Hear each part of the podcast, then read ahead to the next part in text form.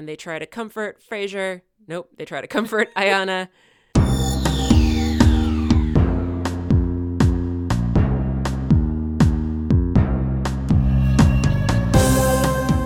Welcome to Stargazing, a Stargate gazing podcast. I'm your host, Kathy, And I'm your other host, Mary. and each week we discuss an episode of Stargate beginning with Stargate SG 1. Hello. Hello. How's it going? Going okay? How are you? I have been better, but I've been worse. Yay? Do I sound okay? Yeah. Do I sound too stuffy and disgusting? I'm sorry, everybody. No, you sound mildly, possibly stuffy, but that's about it. Okay.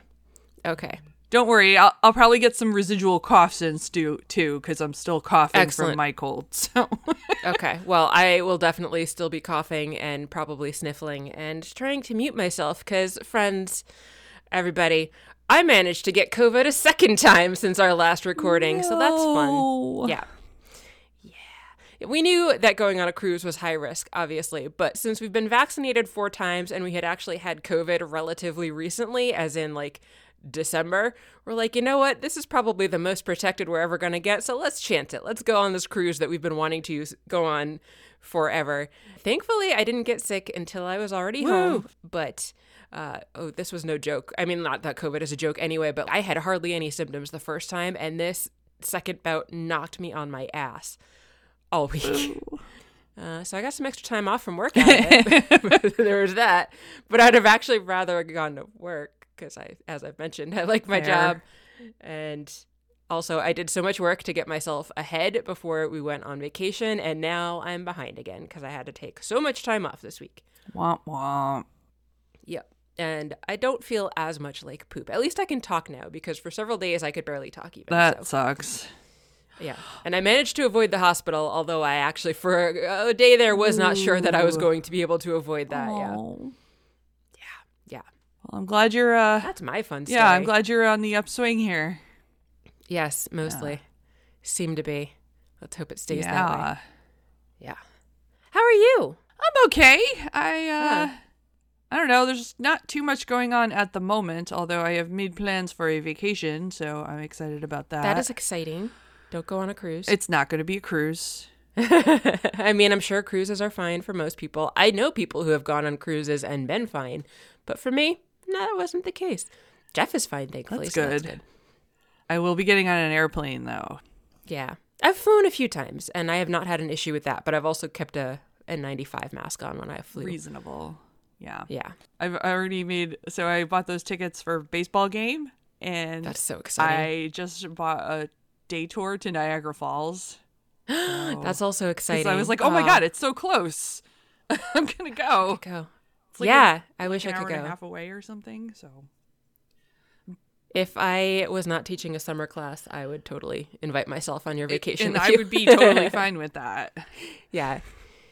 Because it's over what? It's over the 4th of July Yes. holiday, right? Yeah, but unfortunately, our first summer session is starting early, and I was looking at the schedule yesterday, and that class is already completely full for me. So, Wah, wah. no chance of it not running, which is good because I need the extra Right. money, but but no no vacation with Kathy for me. And I don't think I don't even get a long weekend. It's going to be like work Monday, have Tuesday off for the holiday, and then work the rest of I the know. week. I wish they would. I know it's the holiday is the Fourth of July, but it could it just be Mm-hmm. on Monday all the time, right? Yeah, just right. or or Friday, either one. Can't they just honor the day of the week that the Declaration of Independence was signed? I don't know what day of the week that was. I don't either. You know what? I want to yeah. know now. what does the internet tell us? What day of the week was? I'm sure the internet could tell us seven. Where's the slash key on this keyboard? Sorry, I like suck at this keyboard. So much. Thursday. Oh, ah, fabulous. All right. Well, that doesn't help us No. out then. Maybe not a random Thursday like Thanksgiving, American Thanksgiving. Not that any, you know, not that, of course, Independence Day would also be just a, an American holiday. so- Yes. Ooh, Yeah. that's the other thing I signed up to do is go to watch the movie Independence Day on July 4th in Toronto. Oh, I'm so jealous. Where are they doing I, that? I don't know, some movie theater. I was just like, that sounds like Ah. a good, relaxing thing to do. I love that movie. Way back in 2012, long time ago. Some of you might not even remember that because it's like 11 years ago now, and I don't know how old y'all are. But back in 2012, when there was that whole scare that the world was going to end, Jeff and I took the day off from work, not because we thought the world was actually going to end, but because we wanted to just stay home and watch apocalypse movies all day. So of course we watched the movie 2012, but then we watched a few other ones, and that was one of the ones that we watched that day, and it was great. It was a really fun day. That sounds like a great day. Yeah. It really was. and spoiler alert: the world did not end on December 12th of 2012. Quality. Yeah. Right. So all of this is dependent on me not using any more time off until July. Yeah. Good luck. because well, get yeah. Well, sick. God, yeah. That's the thing that'll wreck me. Yeah. It'll be fine. It'll be fine. It'll be fine. Yeah. Everything will be fine. You'll be fine. Yeah, yeah, yeah. I was so paranoid about getting sick before my vacation. I didn't really even think at all about what would happen if I got sick during or after my vacation yeah. this time around. I will have sick time again in July, so at least I That's can good. recover if I need to. I apparently have a crazy amount of sick time, which I didn't even realize. Like, I had no idea how much sick time I get for this job, but even though I've only been doing it full time for six months, I had like 10 days of it. I was like, holy That's shit. great. And my boss actually encouraged me to take time off instead of threatening to fire me like every other boss I've ever had ah. when I tried calling out of other jobs. So I'm like, I don't even understand what's happening so here. lovely. That's great. right? Yeah, it was weird. It was a weird experience. Indeed. Like, I don't understand. You're being supportive of me taking time off. I don't get it. Yeah. Yeah. Yeah. The work no matter what, even when you're like horribly sick, is a bad American aesthetic thing that we've got Yeah. going on here, people. Do you know who else is going to be working no matter what in this episode? Who's that, Kathy? SG1. Oh yeah, they all get sick too. I was like, oh, the irony of watching this episode while I'm sitting here with COVID. It's too real. Uh, it's fine. Yeah. What is this episode? This is Stargate SG1 Season 6, Episode 4 Frozen, brought to you by The North Face. it really was. And yes, I know that wasn't the proper use of the word irony, Yeah. so nobody has to correct me on that. Ow. Uh, but you know, it's the vernacular, so Yeah. are. All right. Let's all play Yeah. Alanis Morissette and call it a day. Yeah. Cause I've got a Banana. in my pocket. And isn't it ironic? Indeed, more Alanis Morissette. Yeah. Yeah. Would you like to start, or would you like me to start? I don't know. I don't care. All right. I'll let you go Okay. because uh, I'm trying to mostly conserve my voice today because I also need to record a bunch of lectures for my students, Okay. and uh, I don't want to lose my voice. and right. I'm concerned that it might happen. We are in the snow. There's a big yellow thing, vehicle. There we go. Not just a thing. It's not like a Yeti or anything. Yeah, it's, It's like a, not a bobcat. I think it's a, I think they're actually called a snowcat. Oh, okay. Cool. I think. Yeah. So it made me feel like I was watching the X Files movie, and now I want to go watch the X Files movie. it really did. The music too at the beginning felt very X Yeah. Filesy. Yep, it Uh, did. Yeah, but they're in the Antarctic. Also, there's another tie to X Files that comes up. Oh, later. yes, there is. they're in the Antarctic, and there is a big. It was it made of glass? This dome? I don't know. It- mm-hmm. yeah, there's a big dome. Yeah, it was a geodesic dome kind of thing, and it looked like it was mostly glass paneling. Yeah, there's a lady there inside, Dr. Michaels. She's talking to Sam on the computer. What? I know. What kind of magical technology is I this? don't know. It's crazy. It's a Zoom call, but back in the day, this would have been like, what is happening? right. what amazing magic. Oh my god, they have such fancy tech in the uh, government. and they can all afford to wear multiple layers of North Face. Yep. Yeah, North Face was, as you said, very everywhere. prominently represented in this. Even, it was even I saw the logo on Jonas Quinn's pants too. I didn't even notice that one. Anyway, that's not the point. Just obvious product placement really takes me out of things. it does, yeah. Like when, well, I don't want to spoiler start. Like when you want to drink something cheap and on the rocks. yes, exactly. Jameson. Jameson, cheap and on the rocks. Hello, other Picard fans. Yes. well, anyway, she's talking to Sam. She and these other scientists have been down here working for years since Jack and Sam were trapped and they found the Antarctica gate, which is that the one that went to Russia? Yeah. Is it gone now? No, that one's now no, in the that's the one that is yes. That. the Ru- yeah, okay. Mhm. Anyway, the original gate is exploded. The one that was in Antarctica that went to Russia, then it was being stored in the SGC, but I think, but still belonged to Russia, and then Russia sold it to us. Yeah. Yeah. And they're just talking about whatever findings they've had, which haven't been much. Apparently, the DHD that they found with the gate died pretty quickly, and that gave them clues that it might be one of the oldest stargates and DHDs in Sure. the galaxy. Sure. Yeah. Okay. Yeah. They're not sure if this is going to continue much more because it's been years and there hasn't been a lot of what's the word? Discovery. There we go. They are discussing how and when the gate might have gotten there if it is in fact 50 million years old. They say that the gate could have been moved there at any time. Then Sam's like, there has to be something else down there. And then two dudes come in and they were like, we found something. it was great timing. Such convenient timing. I made a note of that too. then there's credits. There are credits. And when we come back from credits, SG1 is now on the base. Jonas must be so excited that he's getting another mission. right? And it's not in space this time. Do you think he's excited for his first time in Antarctica? Um, yes, I think he is excited. He does seem concerned, though, that the plane is just leaving them there, but that's standard because the cold's bad for the electronics. And we'll be back, Yeah. Jack promises him. They make their way inside the base. There are introductions all around, and it was another one of those doctor, doctor, major, doctor things that I will never get old to me. So I was just giggling to myself as they went through this scene. Jack called an end to it, though, faster than I would have liked. A guy named Osborne welcomes them back to Antarctica, but as anyone watching would know, this is totally not a guy named Osborne. This is Byers from the X Files, making this, in fact, canonical X Files, yep. because this is totally the backstory for Byers. Current story, future story. I guess this was happening kind of concurrent and after X Files. Maybe this is where Yeah. Byers went. After the failed lone gunman, uh, Yes, after that, after the Spin-off. spin-off failed, he made his way to Antarctica. Yeah. Anyway, new life, new name. yep. Yeah, exactly.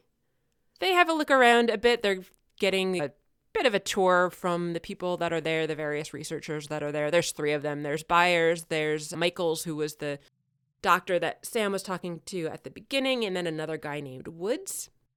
And he thinks that they would want to see it right away, but we don't know what it is yet. They make their way into a quarantine lab, and there's a big giant block of ice sitting on the table. And now we just learned that they also dug up some extra Jaffa the year that the gate was unburied. Apparently, that's just a throwaway line. I want to know more about that, Right. but nope, we don't. Instead, this one seems to be a lady encased in that ice that Michaels called Ayana because it means eternal bloom in a Native American language. She specifies that her grandfather was one quarter Cherokee, which just seemed like a weird way to word it to me. Why not just say you had a great great grandparent that was Cherokee? Uh, but So I don't know if this is true or not, but I read somewhere that they were Uh-huh. making fun of Christopher Judge, who used to say something like that. oh, really? Yeah. okay. Know if that's true, but that's what I read. For anyone that wants to do the math, which of course I did want to do the math, that makes her 6.25% Cherokee. Fraiser's there too, by the way. Fraiser asks how they know it's a she. They did an ultrasound to figure it out. The form seems to be female, but it is hard for them to tell through all of the ice that they have in the way. They're guessing the age might be about 25 to 35, but again, give or take several million years. Byers clarifies because that's how old this ice sample that the person is encased in should have been, which Sam points out makes no sense. Jonas says, didn't humans evolve on this planet between eight and 900,000 years ago? And no, Jonas, you are wrong, Oh my god. right? Yeah. Who would have thought that their facts would be wrong? I actually looked this up because I couldn't remember all the exact dates, but it depends also on exactly what you're calling humans. But generally, it's thought that humans evolved about two to six million years ago, and the main defining characteristic is the development of bipedalism in our ah. ancestors There's coffee in that minor bipedal species. for what constitutes a human versus a non human ancestor. Homo sapiens itself evolved around 300,000 years ago, so Jonas was just wrong on all counts, though. He's supposed to be the smart one. Right? I know. There are some other characteristics that is what kind of makes it debatable, such as like complex language and tool use as to like what really constitutes a human or not. But all of this information came from the Smithsonian Institution, in case anyone is wondering, because I like to cite my sources. Yeah. Anyway, they're going to go with Jonas and what he says about eight to 900,000 years ago. That might actually be what they thought back when this was filmed, anyway. So they're like, well, that's what we thought, but we're going to ignore the entire fossil record and go with the fact that this chick is a few million years old. Science is whatever we want it to be. Woo. Yeah. They talk about the original Earthgate being buried about 2,000 years ago. And I was like, when did that number come up? Because wasn't it initially that they figured it was buried like 10,000 years ago or so? I yeah. Yeah, and then they also talked in the first episode because I actually went back and looked at the transcript because I'm not much of a nerd.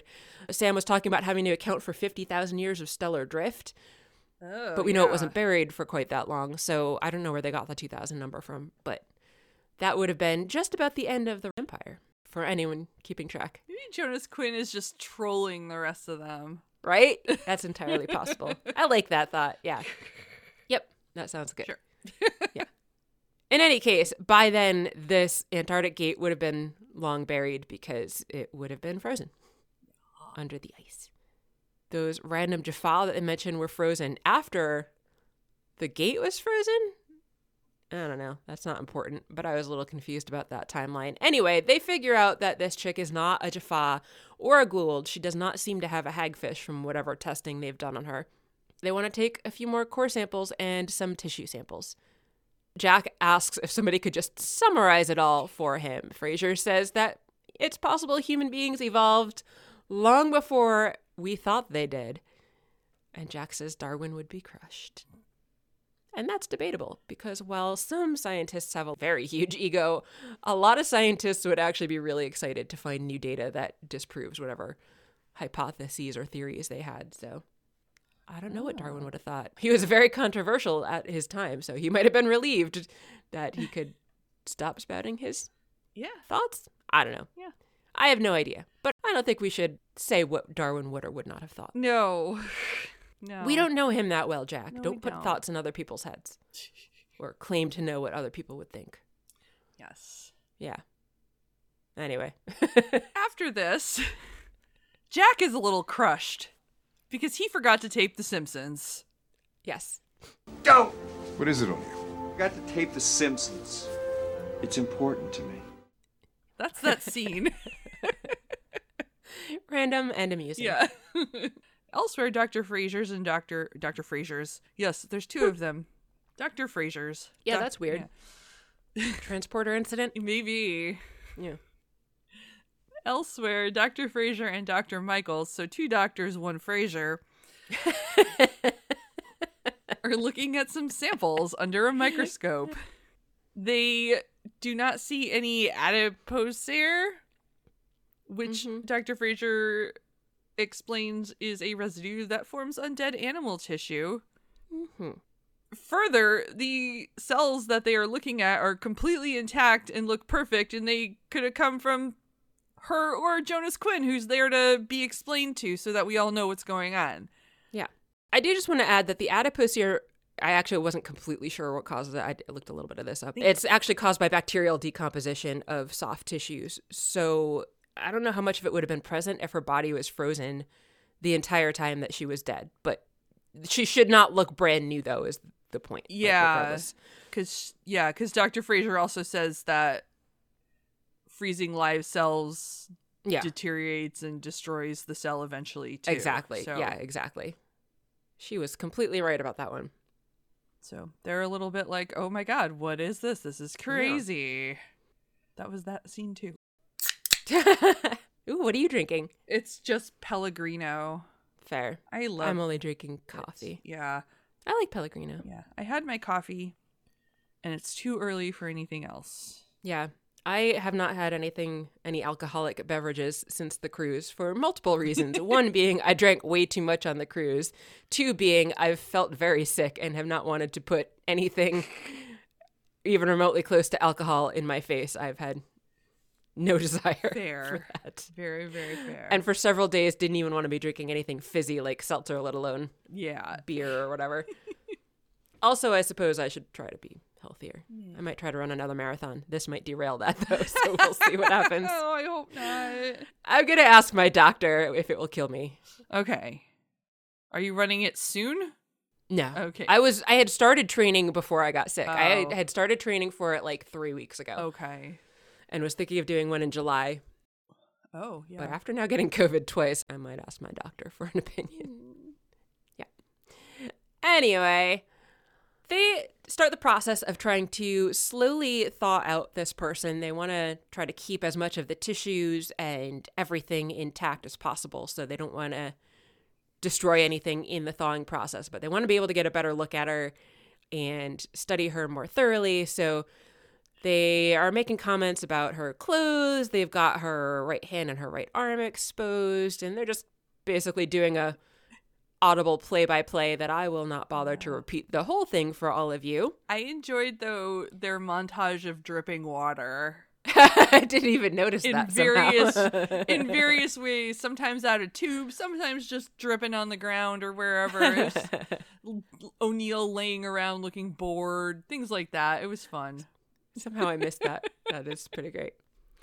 They, of course, keep commenting on how well preserved she looks. Even if she was this well preserved, her clothes also are look immaculately preserved. Yeah. And I don't, I don't know. Whatever.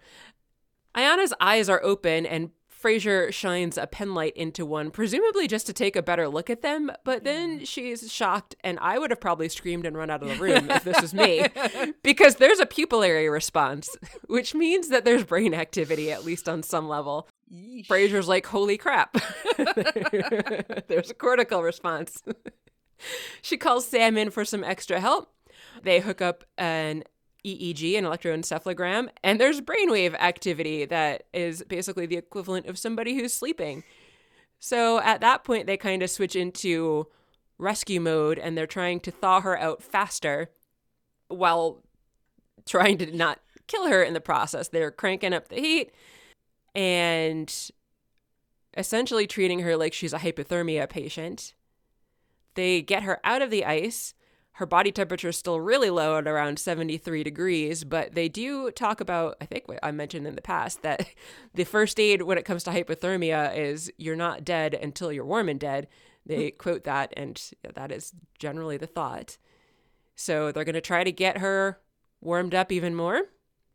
They intubate her, they have paddles at the ready.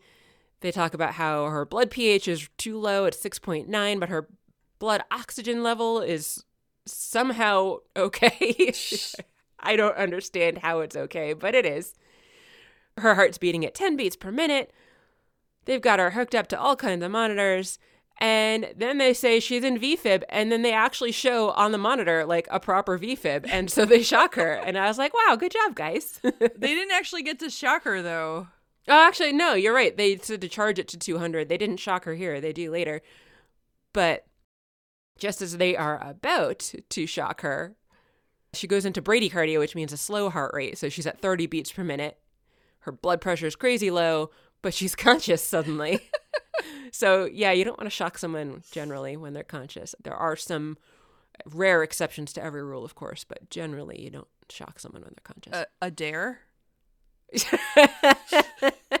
I'm going to go ahead and say no on that one because it could kill you. That's the fun part. yeah, I know. I know. Next, we're seeing things from Ayana's perspective. Fraiser is talking about how she's breathing on her own. Apparently, this chick has no gag reflex because they have not removed the intubation tube yet. I guess that the gag reflex didn't evolve until somewhere a bit later down the line. They do eventually get the intubation tube out, which they should have done immediately when they realized she was waking up. You don't just take the bag off, you take the whole thing out, but whatever. More sciencing happening, more medications being thrown about. They try to comfort Ayana, who's freaking out, understandably. And they've given her some Valium, so she does calm down and get a little sleepy. That sounds nice. Yeah, right? I like to be calm and sleep. That would be great. Right? Especially because I've been sleeping like crap, not surprisingly lately. Yeah, But I bet. yeah. At some point a little later, don't know when, Time. they're still talking about what happened. Yeah, what is time? Time is Wibbly wobbly. Yeah. Timey wimey. Time is meaningless. Dr. Fraiser and SG1 are all having a chat, telling O'Neill that Ayana revived herself. But Wish I could do that. yeah, right? I mean, I guess technically we all can to a certain extent. Yeah. But faster, I wish. Yeah. I'm done being sick. yeah, yeah. and frozen in ice. I mean, maybe you need a Tok'ra. Um, Yeah. Or a, yeah. You know what? I think I would do it. yeah. Yeah. Yeah. Dr. Fraiser confirms for Jack that there is no Goa'uld. So they don't know exactly what they're dealing with, as they say. Sam explains we thought all human life was created on Earth and then transported to other places in the galaxy by the Goa'uld, but these people look exactly like us and they're so much older. this all seemed weird. I'm like, but what Right? about the Jaffa and the Tollan? I guess they said the Jaffa or originated from Earth too. Yeah, mm. supposedly And we don't know if the Tollan are human or not. Like, whatever. a long time ago, Teal'c talked about the Tauri being the mythical planet where all the Jaffa had come from, and then they figure out that the Tauri are Earth. So Yeah.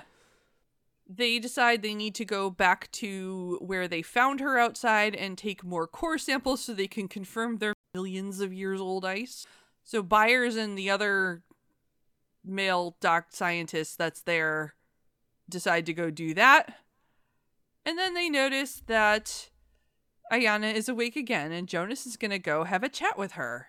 Jonas really kind of just has completely taken over the Daniel Jackson Yeah, yeah. character role, which was just especially obvious in this episode. Yes. Yeah, he goes in and tries talking to Ayana. Michaels is with him. They introduce themselves to her and try to get her to tell them their name using basic signals, saying their first names and pointing to themselves and then pointing to her. She manages to say Jonas's name, but does not tell them her own name. She can't speak very well. It's clearly quite an effort for her to say any words at all. Michaels says she probably doesn't understand us, and Jonas is kind of like, well, yeah, obviously. it would be surprising if she did. And I was thinking, you know, if only Daniel was here with the 80 or so languages that he knows, maybe he'd have been more helpful here. But Maybe. they don't have a whole lot of luck communicating with her, but they are pretty amazed to figure out that she can even talk at all. And then when Jonas and Michaels are talking about how that's amazing, Ayana copies them and says, amazing. Um, amazing. Did we want to mention that she had had a bandaged wound? Oh, right. Did I miss that? I did miss that. Yeah.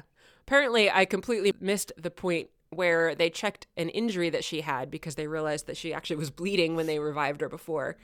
And that injury is completely healed. No wound left behind. That is very surprising. Yeah. Yeah. Amazing, even. Amazing. Amazing. Elsewhere, Sam and Jack are communicating with the guys who are out looking for ice because the weather system is going to blow in more quickly than they thought. So they probably should get out of there pretty soon, or at least back into the base, these guys. so Jack warns them that they said they'll be back in a couple of hours. Jonas comes in to say, We didn't learn anything, not even her name. Dr. Fraiser says they don't know what the effects of being frozen for that long are, so maybe uh she's damaged beyond repair. then Dr. Michaels Quite tells her that her wound is gone.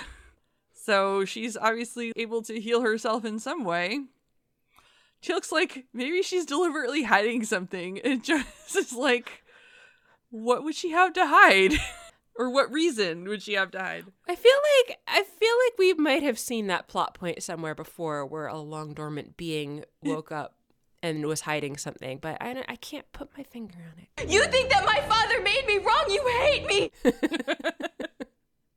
Hmm. Yeah. But there's lots of reasons to hide things from a bunch of randos you don't know who stuck tubes down Right. your throat after they defrosted you. So Yeah, Sam says the reason could be fear, which is one of many reasons, I think. yeah.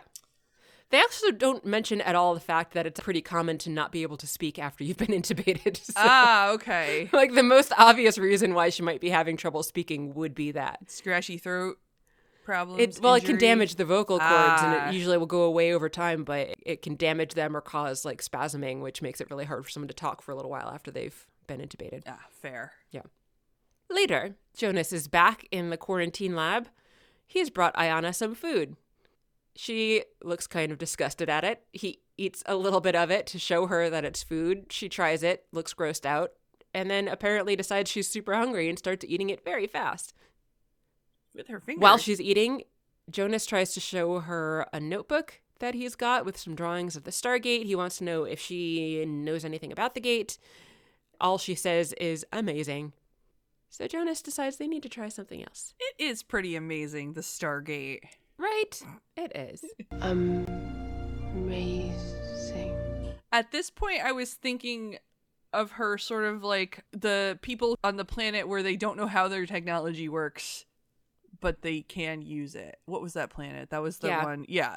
Uh, I don't remember the name of that planet, but that yeah, that Yeah. episode is just a few episodes Yeah. ago, and they had the the dead man switch on the Yes. thing and the yeah. So I was starting to think maybe she's like that. She can do all these amazing things and she knows what a Stargate is and that it's amazing, but she Yeah. probably maybe she won't be able to help them.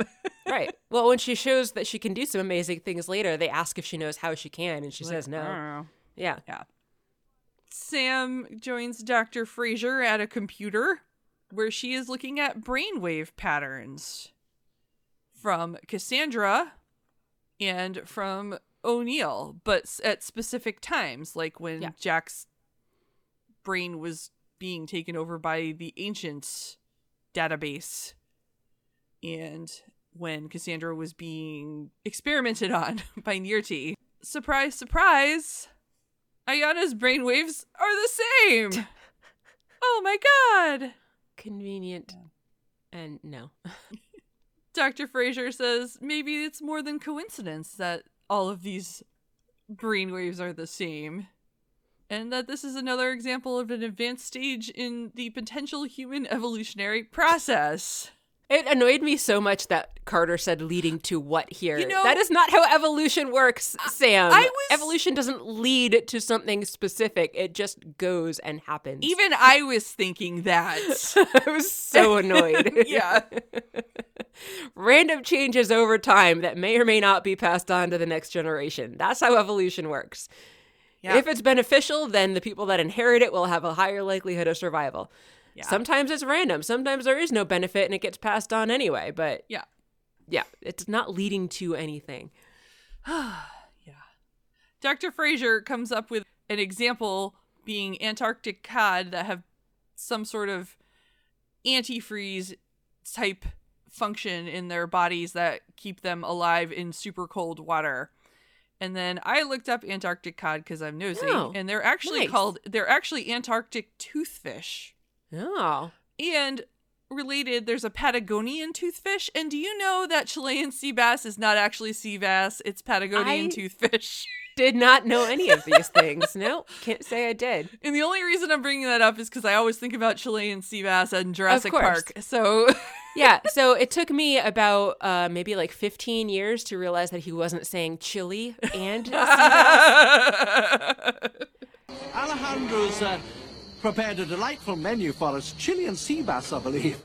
And I always wondered when they put the plates down in front of them why there was no chili on them. Also, I've always noticed that they don't eat any of the food before they then just leave. No, so they why even don't. bother? Yeah.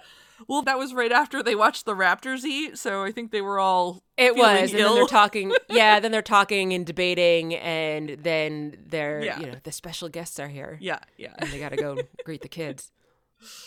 But yeah, so sometimes they call Antarctic toothfish also Antarctic cod. It could be either because Interesting. apparently whoever it was decided to start referring to at least the toothfish as Chilean sea bass as a way of getting more people to eat it. to eat it. Yeah, no one's gonna want to eat a toothfish, but yeah, especially in the sea bass like, sounds more North appealing. America. Yeah, like Yeah. they were not used to this. So right. yeah. Anyway, yeah. I can't think of any other instances, but I know that there are actually many others where they kind of renamed a fish just to make it sound more appealing for eating. that's fine. Give me all the Yeah. fish. I will eat them all. I like most fish. She brings this up not because she wants to talk about Jurassic Park. Yes, But- I always want to talk about Me Jurassic Park, too. but she brings it up to be like, evolution can do crazy ass shit. And, you know, we even know that humans can become more powerful. Look at what happened to Daniel. right? And they don't even mention the they don't even mention the wood frog at all, which freezes almost solid under the leaf litter every winter, and it's way Oh. more widespread than this fish that they're talking about. Interesting. And the reason I know that is because that's what my thesis was on. Nice. then Dr. Fraiser says we think this woman might predate human evolution on Earth by 50 million years, but then Sam says that would put her behind us on the evolutionary timeline, not way ahead, and I was confused about this conversation. I don't know what she meant by that. She just means that she would have evolved before modern day humans, and so technically her species would be older. Okay. It's weird because when it comes to evolution, you don't generally talk about being something more advanced or less advanced Yeah. because that doesn't really.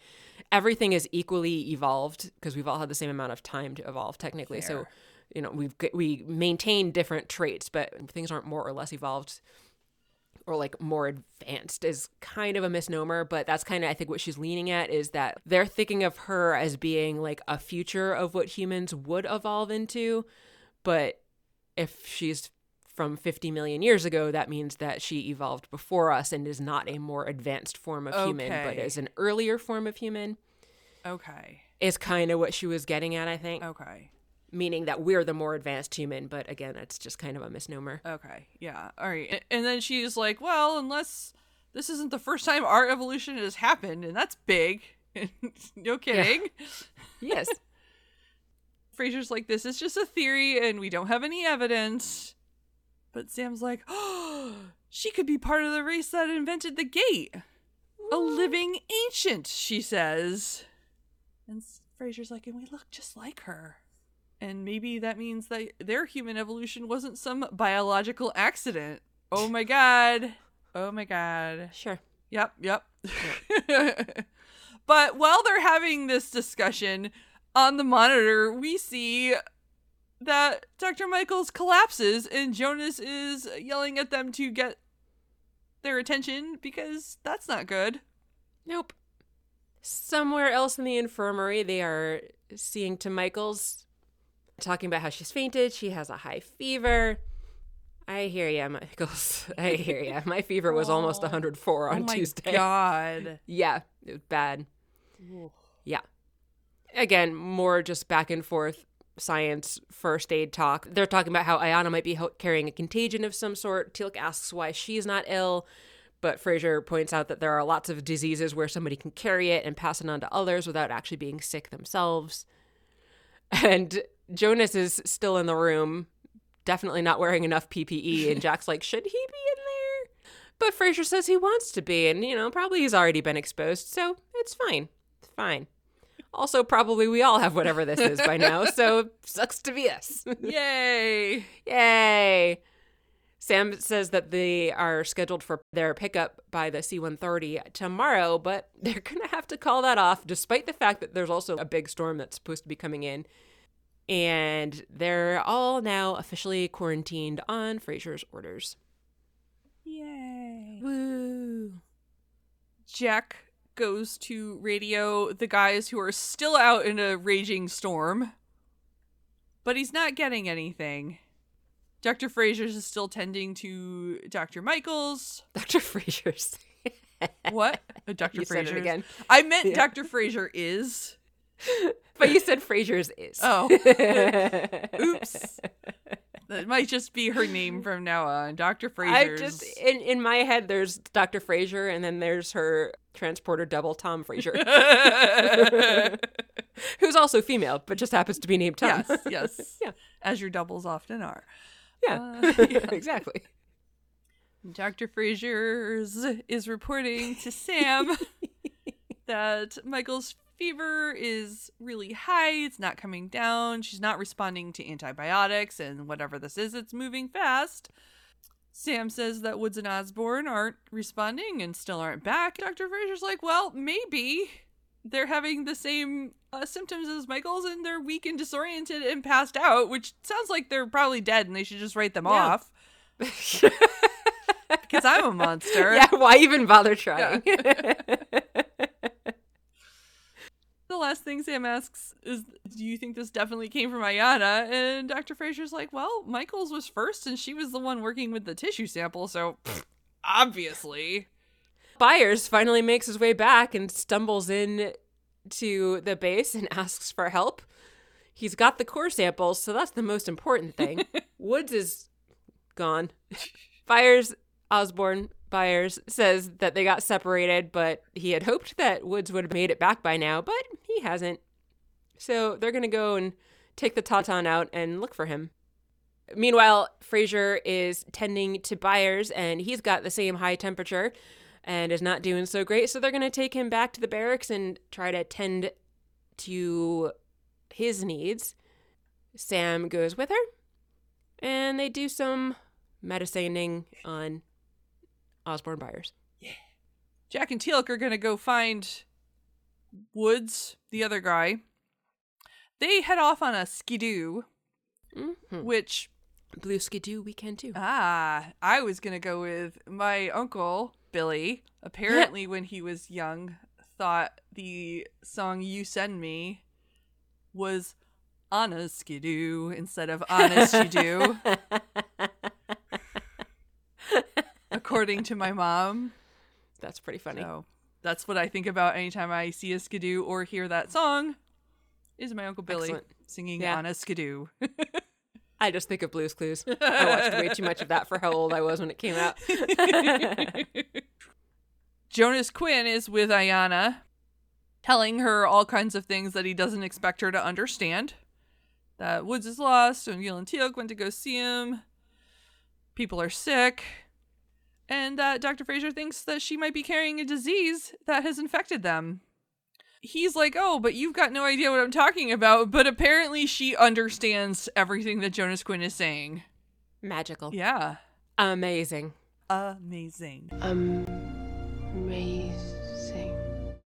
he calls her a quicker study than he is, which I just thought that was funny.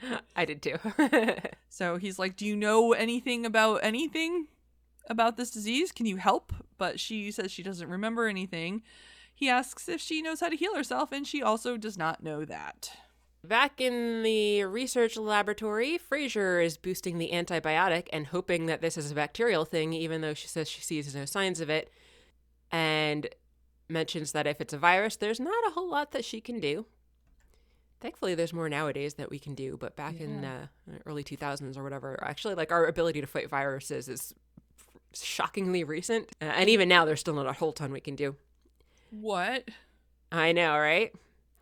Anyway, the ice core samples that Osborne brought back uh, do confirm that Ayana is from the same uh, layer as the Stargate, so she is at least three million years old, She looks good for her age. right? Yeah. But she might possibly be older somehow for reasons. Yeah. That's that scene. Yeah. Meanwhile, Jack and Teal'c are outside looking, talking to Sam on the radio, and they're not really having a whole lot of luck. They're, in fact, having trouble keeping track of where the base is, even because of the cold and the storm, possibly affecting their electronics on their satellite navigation. They can barely see anything because it's so stormy, but they're going to keep looking around. And then Teal'c just repeatedly calls Dr. Woods, which in the transcript just kind of looks like he's rooting for Dr. Woods. Dr. Woods, Dr. Woods. but in the actual episode, it was Teal'c calling to Dr. Woods as they gradually zoom out and show how they're just kind of in the middle of nowhere and there's no sign of Dr. Woods anywhere and you can barely see anything. Dr. Fraiser gestures for Jonas to go see her. So he does. Jonas says that Ayana understands everything he's saying. And she knows she's responsible somehow for this. She's not saying that, but Jonas is just getting this impression. Is there anything that could help them, though? Dr. Fraiser is wondering. But Jonas is like, "Mm, not anything yet, but maybe her memory will come back and that it's logical the mind takes longer to heal than the body. I don't know if that's true. Is that logical? I don't know. Eh. Dr. Fraiser's like, yeah, but we don't have a lot of time, man. So, you know, maybe go work on that. Back outside, they find Woods unconscious in a snowdrift. So they bring him back, and more emergency medicine happens again. Yeah. This entire episode was really, I think, a good 50 to 75% just them doing emergency medical care and spouting out science terms and treatment terms. So they're, of course, now treating Woods for hypothermia. It looks like he's got some frostbite when they take his shoes off. Things are bad. He's very sick. He goes into VFib. Again, they do correctly show VFib, but this time he is not able to bring himself out of it the way that Ayana could, so they do have to shock him. Then Ayana comes up and magically heals him. Yeah. She puts her hands over his stomach. There's glowing, and Ayana looks like she's focusing and concentrating very hard. Meanwhile, Woods seems to be reviving, and his frostbite disappears. Yeah. His ugly feet get less ugly. Yeah, his gross feet get less gross, but But they're still ugly because feet are gross. feet are pretty gross. I agree.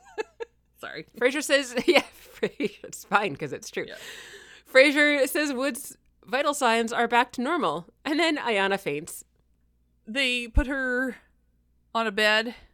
Jonas goes to see her, I guess, at some point a little later. Again, time, don't know what that is in this episode, but Nope. she's awake again, and he asks if she's doing okay, and she nods. He asks if she knows what she did, which she does, however, she has no idea how she did it. Jonas asks her if she can do it again because there's still a lot of sick people here. Ayana kind of nods that she can do more. So she does go do more.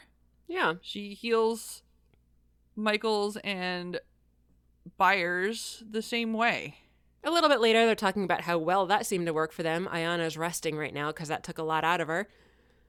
Jack's like, great. So if the rest of us get sick, she can just zap us all to health and everything.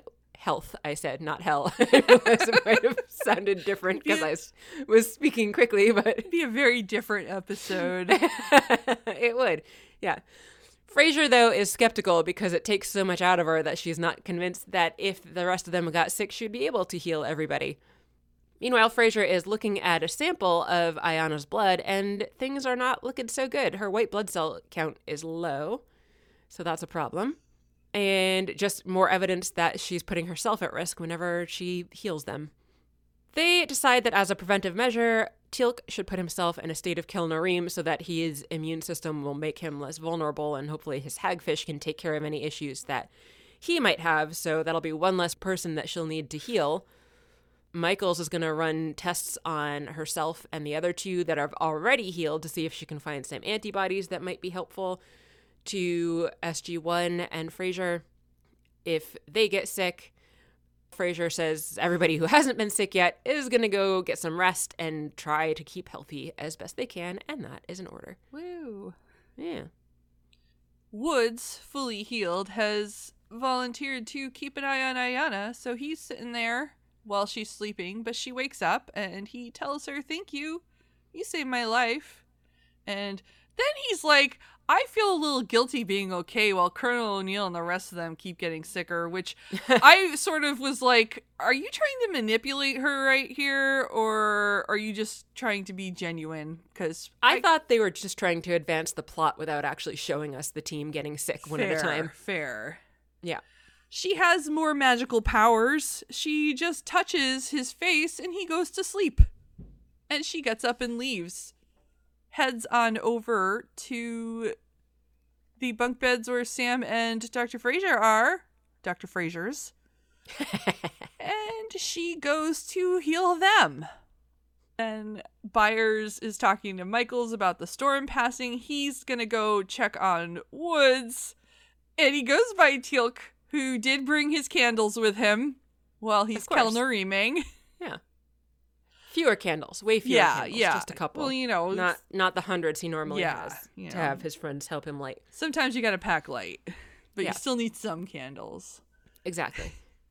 He goes to see Woods, who is very unconscious, and reports that Ayana is missing to Fraiser and Sam, who are feeling much better, seemingly. Yeah, they had showed them before looking pretty sweaty and unconscious Yeah. in the bunk. And now they're up and about. And now they're awake and seem fine. Yeah. They are all looking around for Ayana, and of course, they find her in with Jonas and Jack unconscious on the floor. Jonas is actually awake and tending to her. Meanwhile, though, Jack is still very sick. So apparently, she got to all but one of them. Sucks to be Jack. apparently, it is now sometime later, and there's a whole biohazard team there. They carry out Jack and Ayana in these little completely encased bio beds. Reminded me a little bit of ET. Yeah, yes, that's what it- that's perfect. Thank you. Yeah, you're welcome. Fraiser talks to Jack and tells him he's going to be fine as they carry everybody out and they're taking them back to the SGC. Then we just get a brief scene with Sam telling Teal'c that they all need to put a biohazard suit on, even Teal'c, though he wasn't sick, just to make sure that they don't accidentally spread the virus to anybody else in the SGC. Wow, and Teal'c precautions. Not Teal'c not being an asshole does not make a big deal about it, nor does he wear his suit under his nose and let his nose dangle out of his suit. because Teal'c does the right thing here and is like, all right, yeah. I'll protect other people. Yeah. Next, we zipped on back to the SGC, which I don't remember anything about how long it takes to get there from your discussion about it a long time ago, but Uh oh yeah, I don't remember. I think generally probably a day and a half. so there- I think. yeah. Well, possibly less or more depending on what method you're using. yeah. Can they ring themselves over? Do they have the cargo Oh, I don't the know. cargo that would uh, ship? that would be cool. Do you have to have do you have to have bottom rings like on the planet to ring over? Can you just ring like a transporter rings? Sometimes it seems you do, and sometimes it seems you don't. So I think it just depends on what the plot requires. Fair. They're uh keeping an eye on Jack. Dr. Fraiser is tending to him. Hammond asks how she's doing. Sam just says they're doing everything they can. Hammond says that they've contacted the Tok'ra to see if they can help, and they're gonna send somebody, but they're not sure if they can actually help. Sam is like, Really, we need Ayana. She saved the rest of us. But unfortunately, she has not been able to stop this virus in her own body. She has weakened herself to the point where it doesn't seem like she's going to be able to save herself, let alone anyone else. When Hammond asks what the odds are she'll survive, Fraiser just shakes her head, so that's not good Nope. for either her or Jack. Nope. Later, I guess. Yeah. must be later. Elsewhere. I don't know. It's uh, every scene just says that it's taking place in quarantine, so it does make it a little difficult to figure out what is happening and when. Yeah. Jonas is talking to Ariana. She's very sick. He's happy to see that she's awake and is talking about how great it's going to be when she gets better because he wants her to live. And she says, sorry, because she still can't talk very well. And that is all she manages to muster before she then dies. Yeah. I mean, they come in and try to revive her, but they don't. So she immediately passes out after she says that. They have no luck. So in the next scene, they are in the briefing room talking about how Ayana just died, but they do have a Tok'ra here with them now. And the hand device did not work. Apparently, they tried the hand device, but there is a symbiote in dire need of a host. And everyone, of course, is like, yeah, Jack is not gonna play with that. So, no. But to add to the direness of the situation, the Tok'ra symbiote probably has some really crucial information that needs to be shared that it was not able to share before the host died. They really need to know what this hagfish knows. So they really need a host. Thorin, the Tok'ra, says that he knows this Tok'ra very well and knows that this Tok'ra hagfish would not want to be in an unwilling host and would for sure sacrifice itself if Jack doesn't want to let it stay and if they can't find another host in a suitable amount of time. There's debate over whether or not they should just go for it, but Sam's like, what if consent though? Eventually, thankfully, Sam wins out with the argument of maybe consent. so they let her go in and try to get some consent. They do. They wake Jack up conveniently. Yeah, with epinephrine though. So it's not like they just managed to wake him up. They have to Yeah. basically force him back awake. Yeah. Sam asks Jack what he thinks about having a Tok'ra. Jack is like, yeah, no, over my dead body. Literally But in this case, literally. keep going the way they're progressing. Yeah. She continues to try to convince him, lets him know what's going on with the symbiote and that this is only a temporary measure so that you can heal and the symbiote will get the hell out of him. So he relents because he doesn't want to die, die. He just says over my dead body, but he lacks conviction. So the Tok'ra take him away to become a, a host. And that's the end of the episode. It is. I thought it was a very abrupt end. I was like, oh, Yeah. it's over? They do that. All right. Yeah.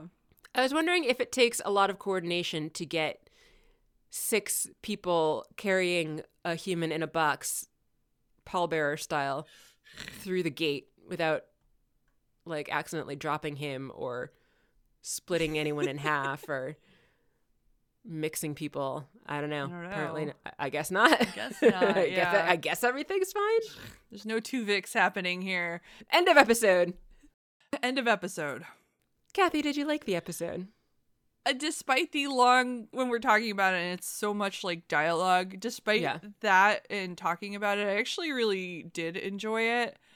I thought it was pretty interesting. And despite, I don't know, like sort of hand wavy stuff about evolution and whatnot, but I thought it was interesting that they have this live person that they dug out of the ice and that she has magic powers and she's able to heal everyone but Jack and that's kind of exciting and then we come up with this completely like sideways solution that I wasn't expecting even though I've seen this before.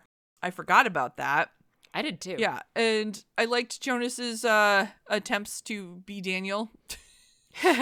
um and yeah, it wasn't like the greatest episode, but it was, I thought it was mm-hmm. really interesting and I I maybe they'll get more out of Ayana now that she's dead cuz now they can like autopsy her and stuff instead of having to like get her consent to do things. Not a bad point. Yeah. yeah.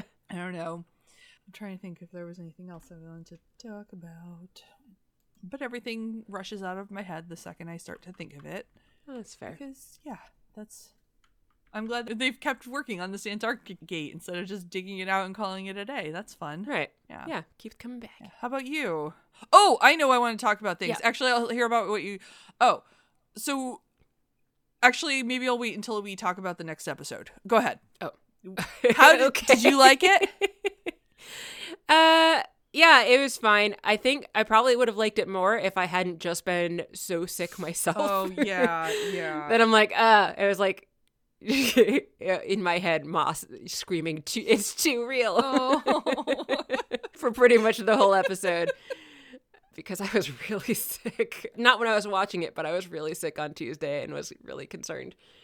But I mean, yeah, overall, it was a pretty enjoyable episode. Like you said, not the greatest, not the worst for sure. It was interesting and entertaining. And I tried not to think too much about the evolution aspects that you were talking about. yeah. So, yeah, Yeah. I don't have a ton to say about this other than the things I have already said so far. What's next? Night Walkers, Season 6, Episode 5. When a scientist working on stem cell research disappears, Carter, Teal'c, and Quinn investigate and discover that the scientist's town is infested with Goa'uld, who can only control the townspeople by night. Will Carter, Teal'c, and Quinn be taken over next? I guess Jack is still down for the count. Yeah, and that's actually what I want to talk about. Yeah. So, season six is about the time that Richard Dean Anderson begins to pull away from the show. Ah. Uh, spoiler, I guess, for the next few seasons. yeah. Uh, he had a daughter in 1998, and at this point in time, he started to want to spend much more time with his child than Yeah. doing hey, work. imagine that. Which, good job. That's respectable. Yeah. Um, one other thing I read too is that he around the start of season six he had knee surgery, so I don't know if that Oh. contributes to him not being around for the next episode, and that's why he's a Tok'ra. But I was wondering if the limping that he was doing was because of the knee injury that he supposedly sustained, or if they wrote that in yeah, because he actually had an injury. And I was suspecting that they wrote it in because he was actually injured. but Yeah. I never bothered to look it up. like when Daniel had appendicitis and Michael Yeah. Shanks actually had appendicitis. Right. Yeah. Yeah. So Interesting. yeah, so I don't know exactly what contributed to the next one, but it might have been the knee surgery, but it might have been he spending more time with his family. But anyway, Do you want me to uh, read us an IMDb plot? if you would like Summary? to, I'm There's open a whole to bunch it. of them again. None of them look all that interesting, but well, we'll go with the first random one. After Sam receives an emergency call from geneticist Dr. Richard Fleming, the SGC learns that he has been working for Immunotech, a company owned by Adrian Conrad, who implanted himself with a Goa'uld symbiote. And I was like, why does that name sound familiar? Right, it was the sick rich guy that kidnapped Sam a while back. Interesting. He implanted himself with a Goa'uld symbiote, which we already knew that, in order to cure himself. Fleming has now gone missing, though, and General Hammond orders Sam, Jonas, and Teal'c to investigate. They head to Oregon, where Fleming lived and worked, and learn from the local sheriff that Fleming isn't the first immunotech worker to disappear. The locals are acting strangely and seem to suffer from memory lapses. Wow, that's Hmm. very detailed. Yeah, is that too spoilery? I don't know. Maybe. Don't know. Might have to leave that out. Anyway, Yeah. yeah. Anything? Else? Anything else? Do we ask? Ooh. Uh, not that I'm aware of. I should probably go rest my voice before I do some lecturing.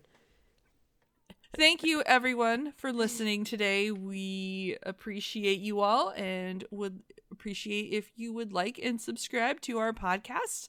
Leaving us reviews is also a great idea. If you would like to get in touch with us, you can do so at stargazing at gmail.com or through our website, which is stargazing.space. You can also find us on Instagram at stargazing, and we are on mastodon.world as Ah. stargazing. I did check this time. Excellent. it's it's not masto.world, it's mastodon.world. mastodon.world. Okay, good to know. Yes. I didn't know for sure.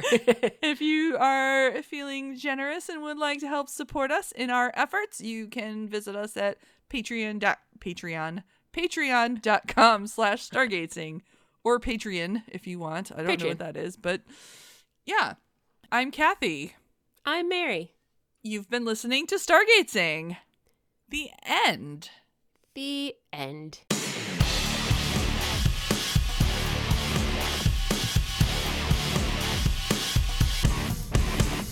Yay. Woo. Yeah, go rest your voice. made it. Yeah. I think I'm going to go eat some Cadbury mini eggs, maybe. Ooh, enjoy. Did Jeff get the dark Yeah. chocolate ones? He got both, but I like the the milk chocolate ones better. Yeah, I was thinking the dark chocolate ones might stop me from inhaling 10,000 of them at once. Mm, fair. But the milk chocolate ones are so good. They really are. So delicious. He tells me they're good medicine, so it means I have to eat more of them. Absolutely. Yeah. Yeah. I trust his medical judgment. With all his tr- medical training that he has. Indeed. Yeah.